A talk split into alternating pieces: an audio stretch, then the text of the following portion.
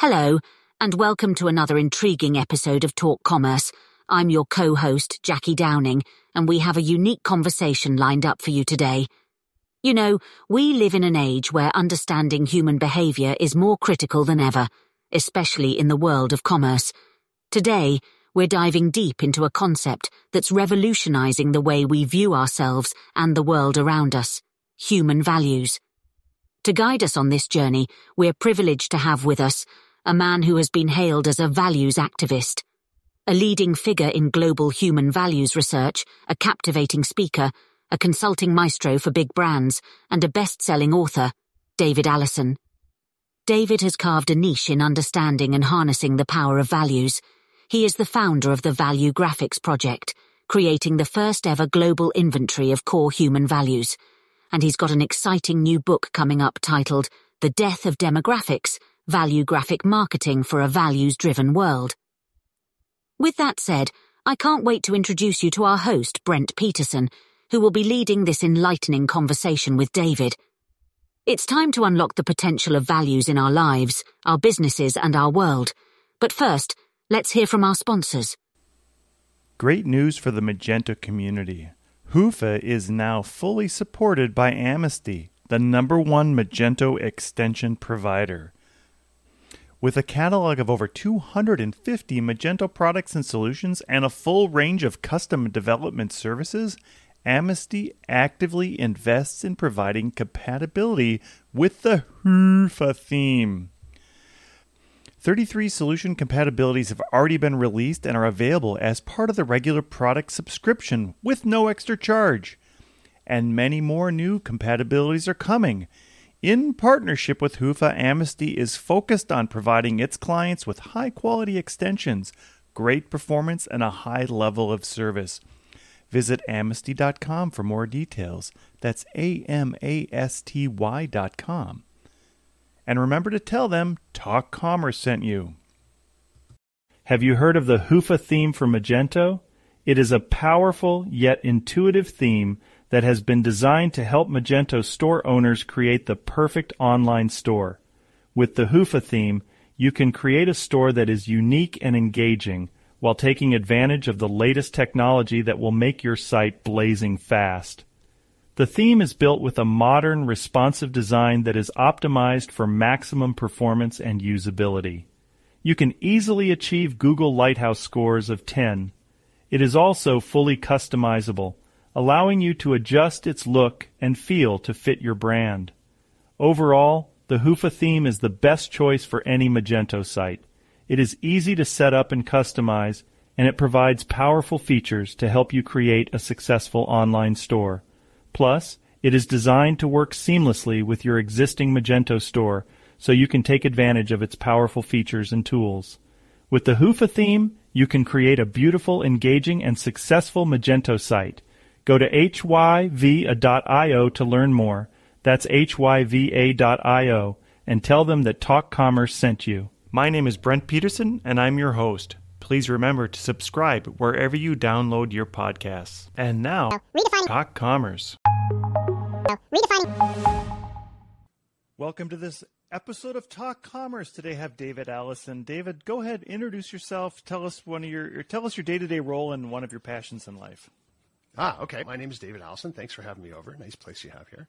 My role is I'm the founder of a thing called the Valuegraphics Project. I'm a human behavior and human values expert. I write books, I give speeches, but mostly what we do is help companies understand their customers without using demographics and psychographics, but instead using valuegraphics.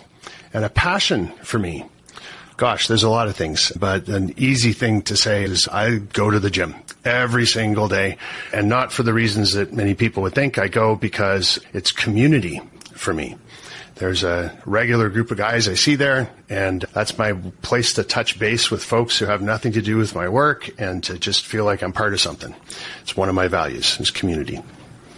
That's awesome. Yeah, that's also one of my values. And we were talking about the pictures behind me. We started a little run, a fun run in Las Vegas in 2012 that turned out to be a 350 person fun run in 2019, the last year of Magento Imagine. And I was, I'm a big proponent of getting people to change their lives through movement. And if you're a, if you're a computer person, you're very sedentary. So I'm a believer in moving people off of their chairs and doing something. I have a walking treadmill that I often use.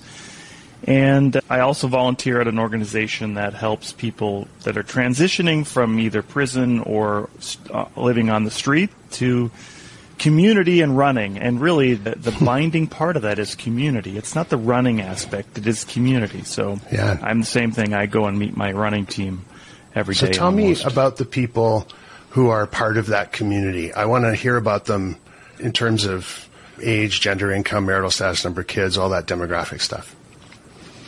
It, which community? Uh, the, commu- the running community you were just talking about. Okay, I'm in three distinct running communities. One is a runner's running community, one is a developer's running community, and one is a community of people that don't understand what running is. But they're coming Uh-huh. out of, say, a halfway house, and we're helping them to understand that there's more to life than maybe drinking or taking drugs, and that this idea of running gives you not just the exercise and some of those endorphins, but it also gives you a chance to talk to somebody unencumbered for a certain amount of time, anywhere from say 30 minutes to four or five hours if you're running a marathon. So I'm I jump I'm, between all those different communities. I'm hearing two very strong themes in your own valuegraphics profile. The first one is community. It's a big part of your life. You're making decisions about what to do, how to spend your time, where to invest your energy, and where you invest your heart based on how it impacts various communities. And also health and well-being.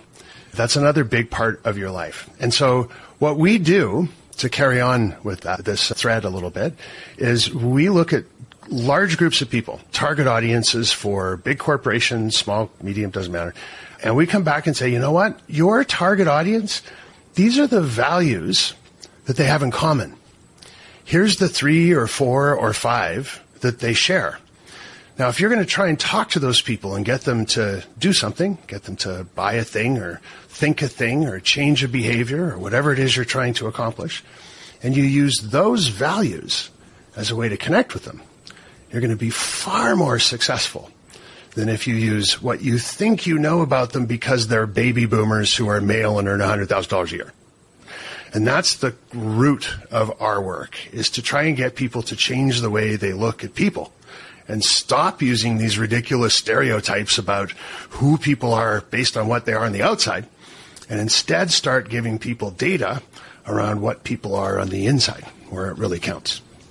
Yeah, that's that, that's such a good point. Let's let me take a one pause before we get into it because I want to dive into those into that subject and I, that's very interesting. I did prep you with my free joke project, so I'm going to mm, tell yeah. you a joke and you should you're going to tell me if I think you you should do is tell me what valuegraphics that you get out of me telling you this joke. Okay, I'm ready. All right, here we go.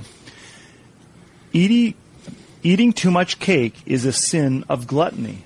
However, eating too much pi is okay because sine of pi is zero.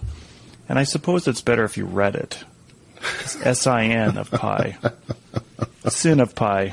Anyway, you're right. That, Okay, Yeah. sorry. You know That what? Point nine that was percent of the population. That's going right over their head, my friend. That's not. Well, that, That's- join my jokes. That's what they do. I'll tell. uh, Okay, one more. This will be a little easier. okay. I once had a fight in a toilet. Serious crap went down. oh, good lord! Toilet jokes. Yeah, one from one spectrum to the other. There we are. there we are. Yeah. What would I know about you based on your desire to tell jokes? One of the 56 values in the valuegraphics database that we've built from interviewing people all over the world is creativity. And I'm going to say, now I know a little bit more about you. We got community going on. We got health and well-being as another value. And I'm seeing some creativity coming up in your desire to collect and tell and codify jokes of all sorts across the joke spectrum. Yeah, very good. Thank you. All right, hmm. you got me. All right, I I think I, I love what you're saying. So I'm gonna I'm gonna break down. Let's use running groups because I like to talk about running all the time. So I, I, listed three, but I have four distinct groups that I'm in, and I used to travel to India all a lot, a lot, and I joined a running group there as well.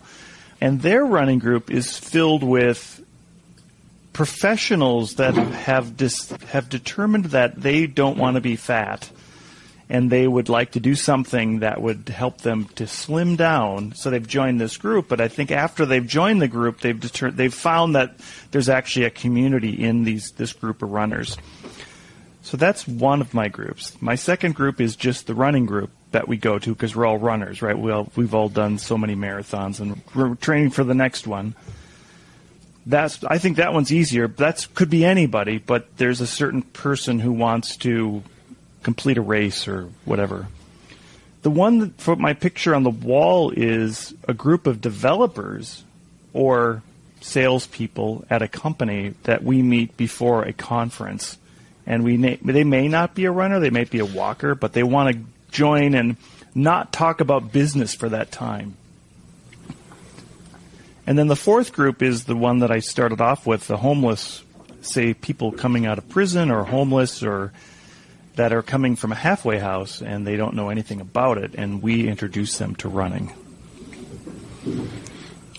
That's four very interesting groups. What strikes me about all of them is that there's some common thread there, that you're going to see demographics of all sorts, all ages, walks of life coming together around this common activity. And we have to be careful not to think that behaviors and activities are values. Values are the reason why you choose a certain behavior or activity. And in the first example you gave, the group in India, there's a, a common desire to slim down and stay in shape uh, for this group of executives. So there's going to be some demographic similarity perhaps in that group. Once they join, however, they are going to quickly find that there are other benefits you've mentioned, like community and other things that start to happen for them as they're part of that group. So the initial reason to join may have been a value like ambition or a value like personal growth or a value like health and well-being. So various reasons that would make me say, okay, that's, this is the behavior I'm going to choose. Once you're in there though, you start to see how it aligns with other values. And some of the ambition people may suddenly see that, oh, it's is actually really good for my health and well-being, and I'm getting some community out of this as well, and vice versa. So everybody's values are reinforced. Whose values are not reinforced are the ones who drop out.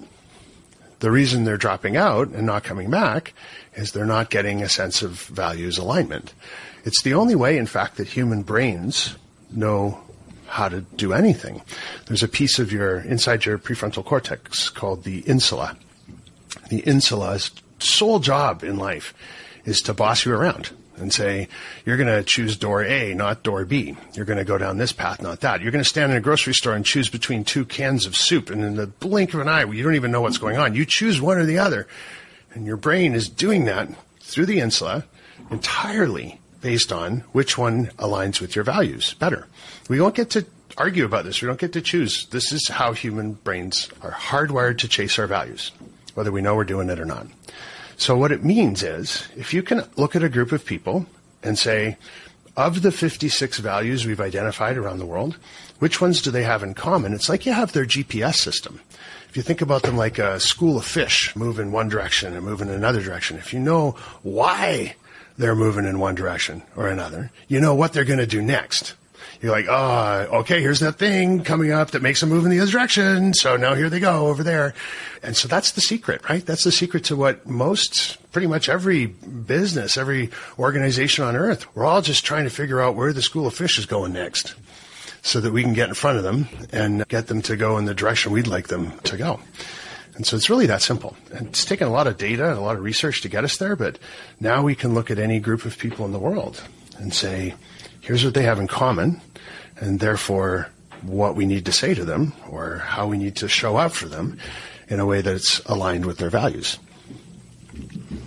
And so then, if you were to take the leap, we'll put that in the sense of a customer who's wanting to buy from a merchant or a another B2B person who's trying to buy from a company, how do you help that client or that merchant determine how can they figure out who their ideal customer is? So to rephrase your question, how do we know the values? How does somebody listening today figure out the values for their audience? Okay, there's three ways we can do this. The first way is you hire my company and that's not free and it's not for everybody. So we can do that with a whole lot of statistical accuracy, more than you need for a PhD from Harvard. But let's move on to the second way you can do this, which is cost you about last time I checked, 16 bucks. That's the cost of a book because I have a book out on the market. It's called The Death of Demographics. And you can get it on Amazon. And that book has a quiz in it. It's a 15 question quiz. You just load that up into SurveyMonkey or MailChimp or I don't know why we name all those after primates. Uh, quiz orangutan. There's the next one for somebody who wants to make a survey platform. And ask as many people in your audience as possible to take that little quiz. And it will point you to one of 15 chapters in the book that's about one of the biggest archetypes that we see in our global database. So people of the world in a really rough way, you can break them down into 15 kinds of people. That's super rough, as you can imagine. There's 9 billion people in the world. You were saying there's only 15 kinds of people. It's not true. There's hundreds of thousands, but they all feed up into these 15 giant tribes. So if we can figure out your target audience using that little quiz, which one of those giant tribes they're most alike, there's a whole chapter in the book that tells you everything you need to know, all kinds of stuff that you'll find useful. So that's the second way. And the third way is free, and all you got to do is use these three questions. We call them the three telltale questions. And these questions have been tested over and over and over again, and they work. Now, before I tell you what the questions are, it's important to understand that two things. One is you can rephrase these in your own words so that it sounds natural. And the second thing is you got to ask a lot of people these questions. This is something that you want to say for the next six months. Every time I have a guest on my show, I'm going to ask them one of these questions. And I'm going to start listening for the themes. Everybody will answer them different ways, but I want to listen for those themes bubbling to the surface. Those are people's values. So ask enough people, listen for the common themes, you start to get a sense of the values of the people that you're asking the question of. So question number one, why do you go to work? It's a really interesting question. People will tell you, oh, it's to pay my bills, it's for my family, it's what I do, it's how I get my creative yayas out. It's like, there's all kinds of reasons why people go to work. Second question. You just won the lottery. Why would you give away half? And this one you got to sometimes probe a little more because humans want to say, I'd give it to the local, this, my writing group. Say, no, not who, but why would you give it away? And then people start to think a little deeper and they'll give you some answers that are about the motivation behind an enormous decision like that. And the third one, this is my favorite question, and you can also use it with your friends when you're having a dinner party after they've had a couple glasses of wine, because it's a great friend tester. So this question is goes like this: You get to write a letter to yourself from ten years ago. What would you say to yourself from ten years ago? And more importantly, why those things? So everybody's going to have some version of the stock market, or I would tell myself to buy this thing I didn't buy, or to whatever. But why those things? So you can see the common thread here. It's all about the why did you make this monumental decision? Why do you spend most of your waking hours doing a thing called work? Why would you give away half your money? Why would you say those things in a message to yourself in, from the past? It's Simon Sinek's why, but we've just added data to it. So now we can predict that why with an incredible amount of accuracy. But that's a good kind of just like way to get a, a napkin sketch, a sketch on the back of an envelope in terms of the values that are driving your target audience is to use the three telltale questions. That's interesting, that last one. So I'm part of an entrepreneurs organization, and I know there's one in Winnipeg and there's one here in Minneapolis. But uh, that last question is if we do have a, a facilitator in our group, that's one that they will often do, that they'll write a letter to yourself from 10 years ago. But I will say that they don't say, why would you say that? I think that's good insight and in, in digging into that and learning from that.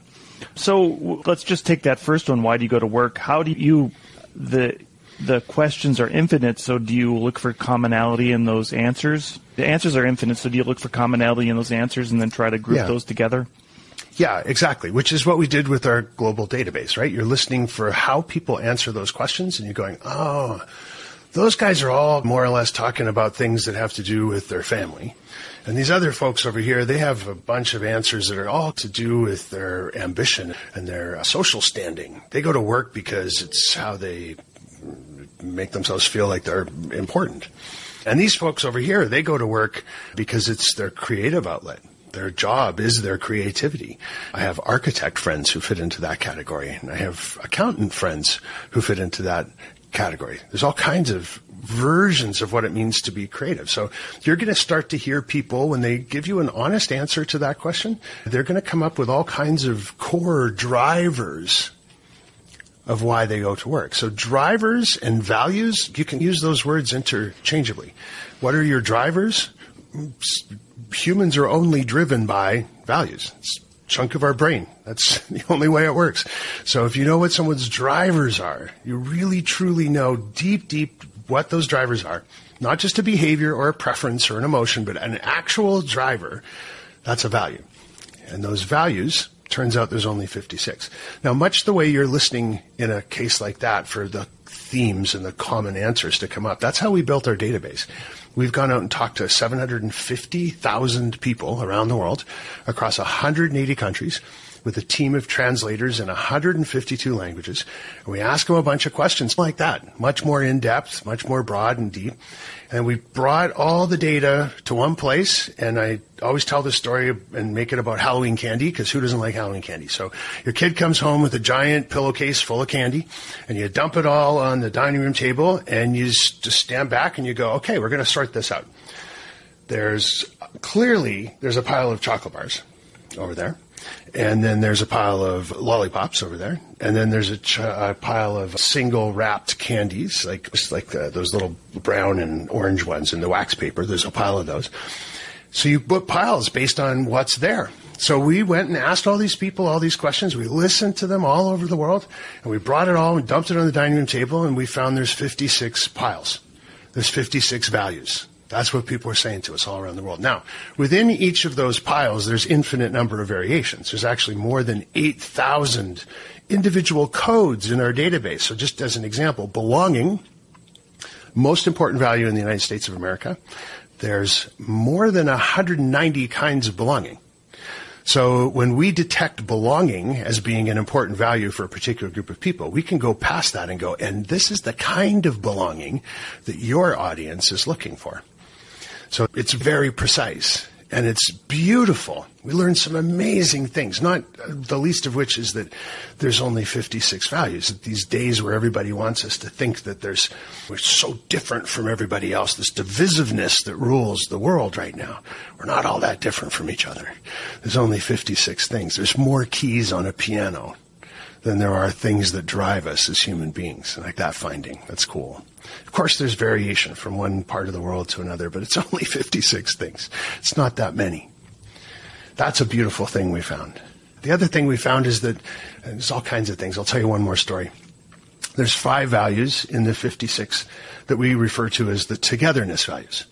And they're a little togetherness cluster.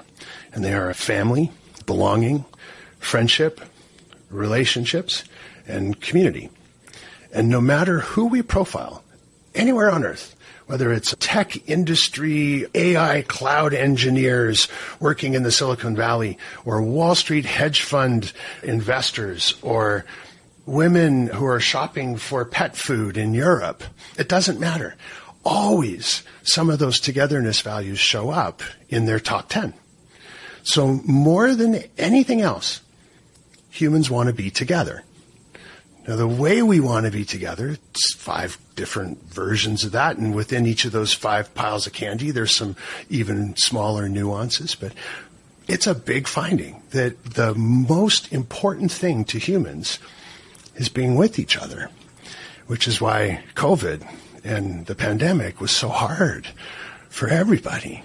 I don't know anybody who is thrilled about isolation. It's why people go a little mental health issues when people are locked away in isolation for any period of time. Why babies in orphanages who don't get to be together in the way you're meant to at that moment in your ch- childhood development have so many issues. We need others. We need each other. And I love that. I love that that's another one of our big findings.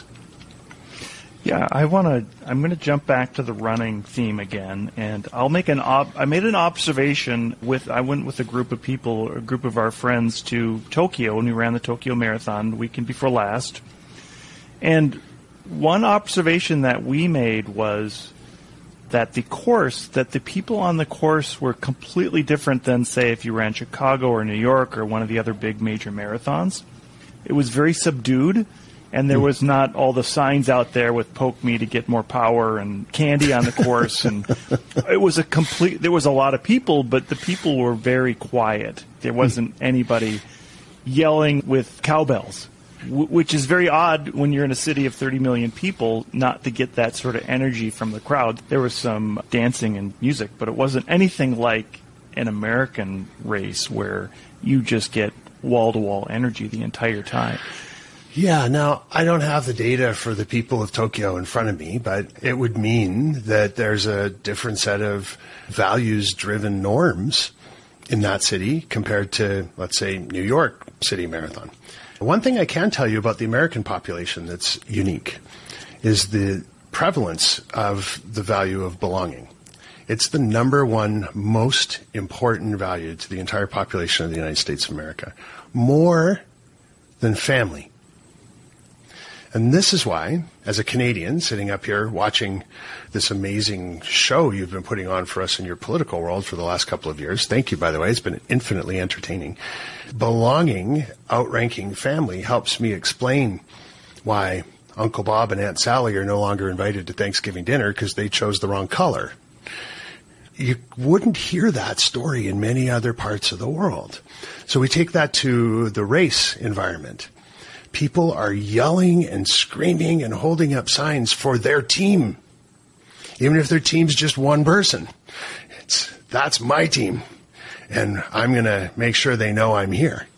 That's the belongingness value coming out loud and clear in the United States. Yeah, that's that's really interesting. I think the other thing that we learned was that there is a group mentality in Japan where if one person's doing it, a lot of people are going to do it. So masking was very much in, and people mask everywhere. And, you know, even on the streets, people are wearing masks. It's not mandated anymore, but people mm-hmm. are still doing it because everybody else is doing it.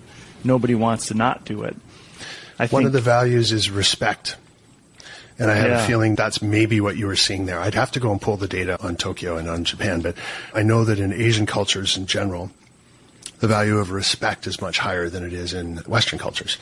And in fact, if you think back to pre-COVID days, I live here in Vancouver. We are blessed with a whole lot of Asian residents and Asian visitors. It's been a favorite spot for people from China and the rest of Asia for a very long time.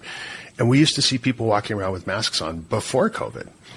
And it was always a little, wow, what are they doing? Why are they wearing a mask? It's because they were ill and they didn't want to spread. So that was out of respect for us we thought they were like worried about us giving them something. It was that was about them not wanting to get somebody sick. So the value of respect, and then I would also say in what you were noticing in this instance in Tokyo, another value that tends to rank high in Asian cultures is tradition. And the way you behave can be very much about this is the way it's always been done. And if we're all going to do a thing, we're all going to do a thing. So I don't know. I'm making stuff up off the top of my head here, but it seems like a very wow, this is a big, giant, stereotypical thing to say, and I'm all about not being stereotypical, but the Asian cultures in general, you'll see these kinds of behaviors coming to the forefront more so than you do in Western cultures. All right, I've got one last one for you, and then we'll probably run out of time. But I think it was a, a fellow Canadian, Malcolm Gladwell, who I saw talk Malcolm. Yeah. about how Americans are always challenging authority, where a lot of other cultures don't challenge authority. And he gave the example of a Colombian airliner flying over New York in the 80s, I think. And the co pilot noticed that they were nearly out of fuel, and the captain said, No, we'll make it. And in 99% of the time, if an American co pilot would be able to would say, no, we've got to set down now. And the, the airliner actually crashed. And they gave the example of that culture, in La- that Latin culture, saying, the boss is the boss, and whatever the boss says, we're going to go with it. Where an Americans and may, maybe some Canadians would be part of that, but certainly an American culture is if we don't see it, we're going to challenge it. Absolutely. If we believe something is wrong, we're going to stand up and say, no, that's not the right way to do it. Yeah, I can't comment on that because again, I don't have the values in front of me, but it's definitely if Malcolm's noticing it, I'm calling him Malcolm, we're best friends. If Malcolm is noticing, Mr. Gladwell is noticing these things and commenting on it, we could trace it back to a set of values because everything that humans do is about their values. And you know what? I pulled a little bit of data today I wanted to quickly share before we run out of time. I know your listeners, a lot of people listening to this are in e-commerce. So we've done a couple of different studies in that arena for different keynotes that I've given. And one of them was the Digital Enterprise Show in Spain, in Malaga, Spain last year. And we looked at people who are B2B online purchase decision makers. So these are people who are buying stuff on behalf of their companies. Um, there were some restrictions on who we let into this sample, a certain size of an organization, certain dollar amount, but large scale B2B online purchase decision makers.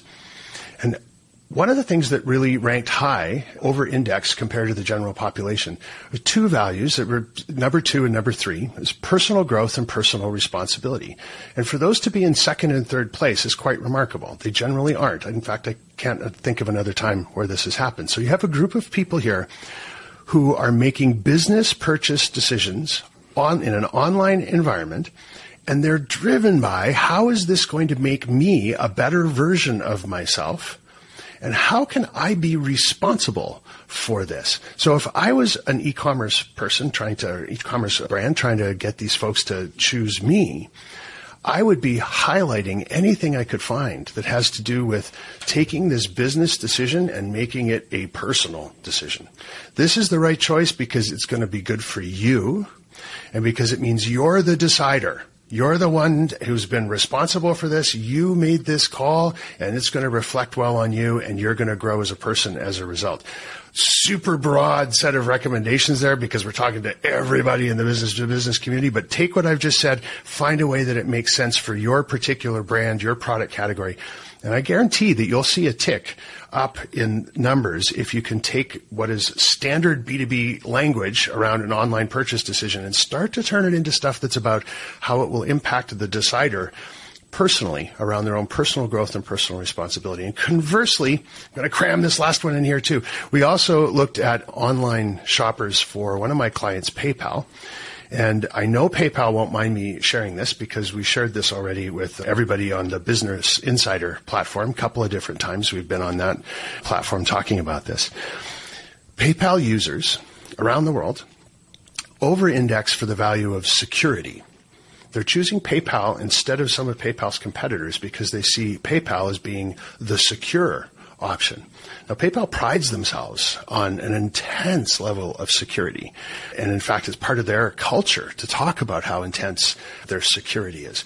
But I don't think they had seen it as a key deciding driver for consumers to be choosing the PayPal checkout mechanisms compared to their competitors. So just knowing that one point, PayPal is able to start augmenting and prioritizing consumer oriented messaging around security. And makes sense in these days when there's a data breach every 20 minutes that we're hearing about on the news that here's a brand that stands for the exact opposite of that and a group of people are gravitating towards it because of that fact. But to know it now and to know that you can prioritize it and have data behind that decision instead of just a whim, that's the difference. That is very interesting as well. And I was part of a study, or I was part of a group that did mobile optimization with PayPal. and a couple of things that were interesting. So the uptick things were pretty obvious. They added a padlock to the checkout button, mm. and that increased conversions by 11%, some number. But there was other things, and I don't have the numbers in front of me, that there's other things that you would think were intuitive that that reduced reduced the the checkouts. So, anyways, that I think PayPal is definitely on the cusp of making that data, working on that data, and and working through to make sure that their customers are the happiest customers. Yeah, because at the end of the day, we're all in marketing in one way or another. Whether you have a sales title or a business development title, we're all marketing, right? We're all just trying to get some people to do something. And marketing is just about telling the right story, no matter what your tools are to tell that story. You design a product in a certain way. That's a kind of story that you're telling. So marketing is just about telling stories and valuegraphic marketing is about telling stories that people actually care about. And that's really what it boils down to at the end of the day. That's awesome. If you had a little nugget to tell somebody that's running an online store, they, they want to get started, what would that be? Start asking questions when you're doing your minimum viable product, when you're doing your testing, when you're showing it to your friends and family, however you're going around trying to collect input. Ask all the questions you need to ask about your product. If you must, ask questions about demographics, although demographics don't really help us with anything because people don't behave in a way that isn't aligned with their value, with their demographics. But don't forget to ask this third kind of question. That's what we all forget to do, which is, what's on your mind, my friend? What do you care about? What makes you excited? What gets you out of bed in the morning? What's, what worries you? Not about my product, although thanks for that information. And not about whether you're 18 to 24 year old male who earns $75,000 a year and has a college degree. That's all cool. But who are you as a human? Because what I'm trying to do with my website, with my e-commerce offering, is to get humans to make a decision. And so ask those human questions. Don't forget that B2B, B2C, those are fun little terms, but really at the end of the day, what we're all doing here is H to H. This is about humans talking to other humans. Lee Iacocca has a great quote about this. He said, business is nothing more than a bunch of human relationships. Thank you, Mr. Iacocca. Great quote. yeah, I think right now with with ChatGPT and machine learning becoming so prevalent, without humans, without humans, we wouldn't be able to steer and help that machine learning to learn what humans want. It's just yeah. going to give us crap, one thing after the other. So glad, humans are needed always. Oh, they are. And I'm glad you brought that up because I'm worried about where that stuff's going, but I have a solution. I just don't know who to give the solution to. So I'm going to say it now and hope that somebody who's listening today knows somebody who knows somebody.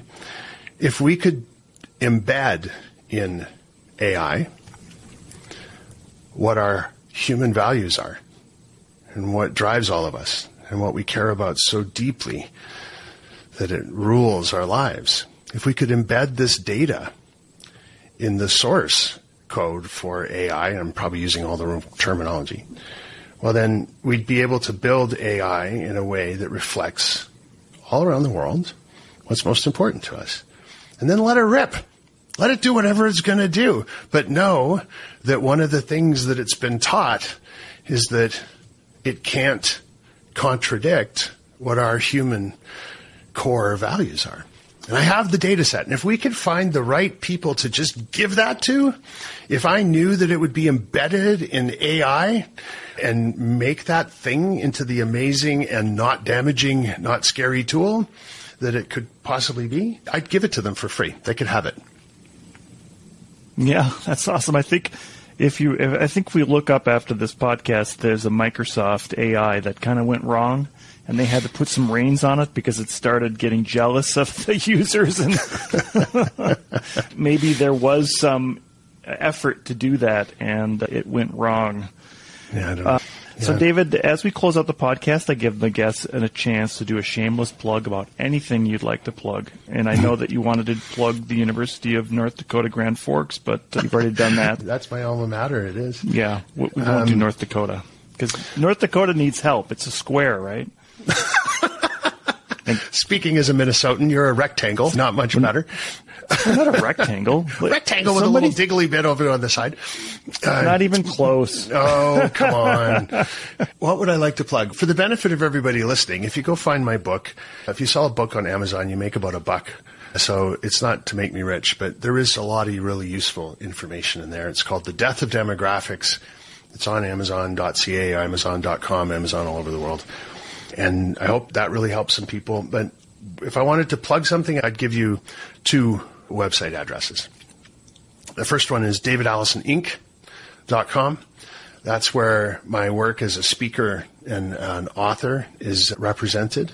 I speak all over the world and try and evangelize about why values are better for us than other ways of thinking about people. And then valuegraphics.com is where the research company is represented. But I'd like to close this way if I can. I guess this is the biggest plug of all. The reason I speak and write books and feel a bit evangelical about this is there's a much bigger issue at stake here than just boosting productivity and ROI on our businesses. And it's this. We all innocently sit around in boardrooms and talk about our audiences and our employees and all the people that we need to understand. And we say, okay, the way to do this is to use demographic labels. So my audience is X percent male and female. They're, they make this much money, and they're black or they're white or they're gay or they're straight or they're young or they're old or they're male or they're female. And we put all these labels on the group. We say that's the way you need to think about people. And we do this all over the world. We've been doing it for centuries. This is the way we think about people. So we put these labels on them. And it doesn't work. We have the data to prove that now. It's only about 10% effective to use demographic labeling on a group of people. But more importantly, it's inadvertently, innocently, it's the raw material, the raw fuel for ageism and sexism and racism and homophobia and so on. So if we just stop this and stop thinking that demographics somehow tell us who people are and realize that all demographics do is tell us what people are, if we just change the way we look at people, it'd be way better for our companies. Our ROI will go through the roof. And we can make the world a little bit of a less divisive place while we're at it. So it's a really nice twofer. It's a really nice twofer. That's Yeah, my that's- plug. Got to be the best plug I've heard this year for certain. Uh, Cool. David Allison, thank you so much for being here. I will put all those links in the show notes, and I wish you a great day. Thank you. You too. Thank you for making it to the end of this episode of Talk Commerce. Please rate this episode wherever you download your podcasts. We are actively looking for people to participate in the Free Joke Project. Go to talk-commerce.com and sign up for your free spot on the Free Joke Project. If you are a business, I will do a 30-second elevator pitch in the spot to help promote your business. That's talk-commerce.com.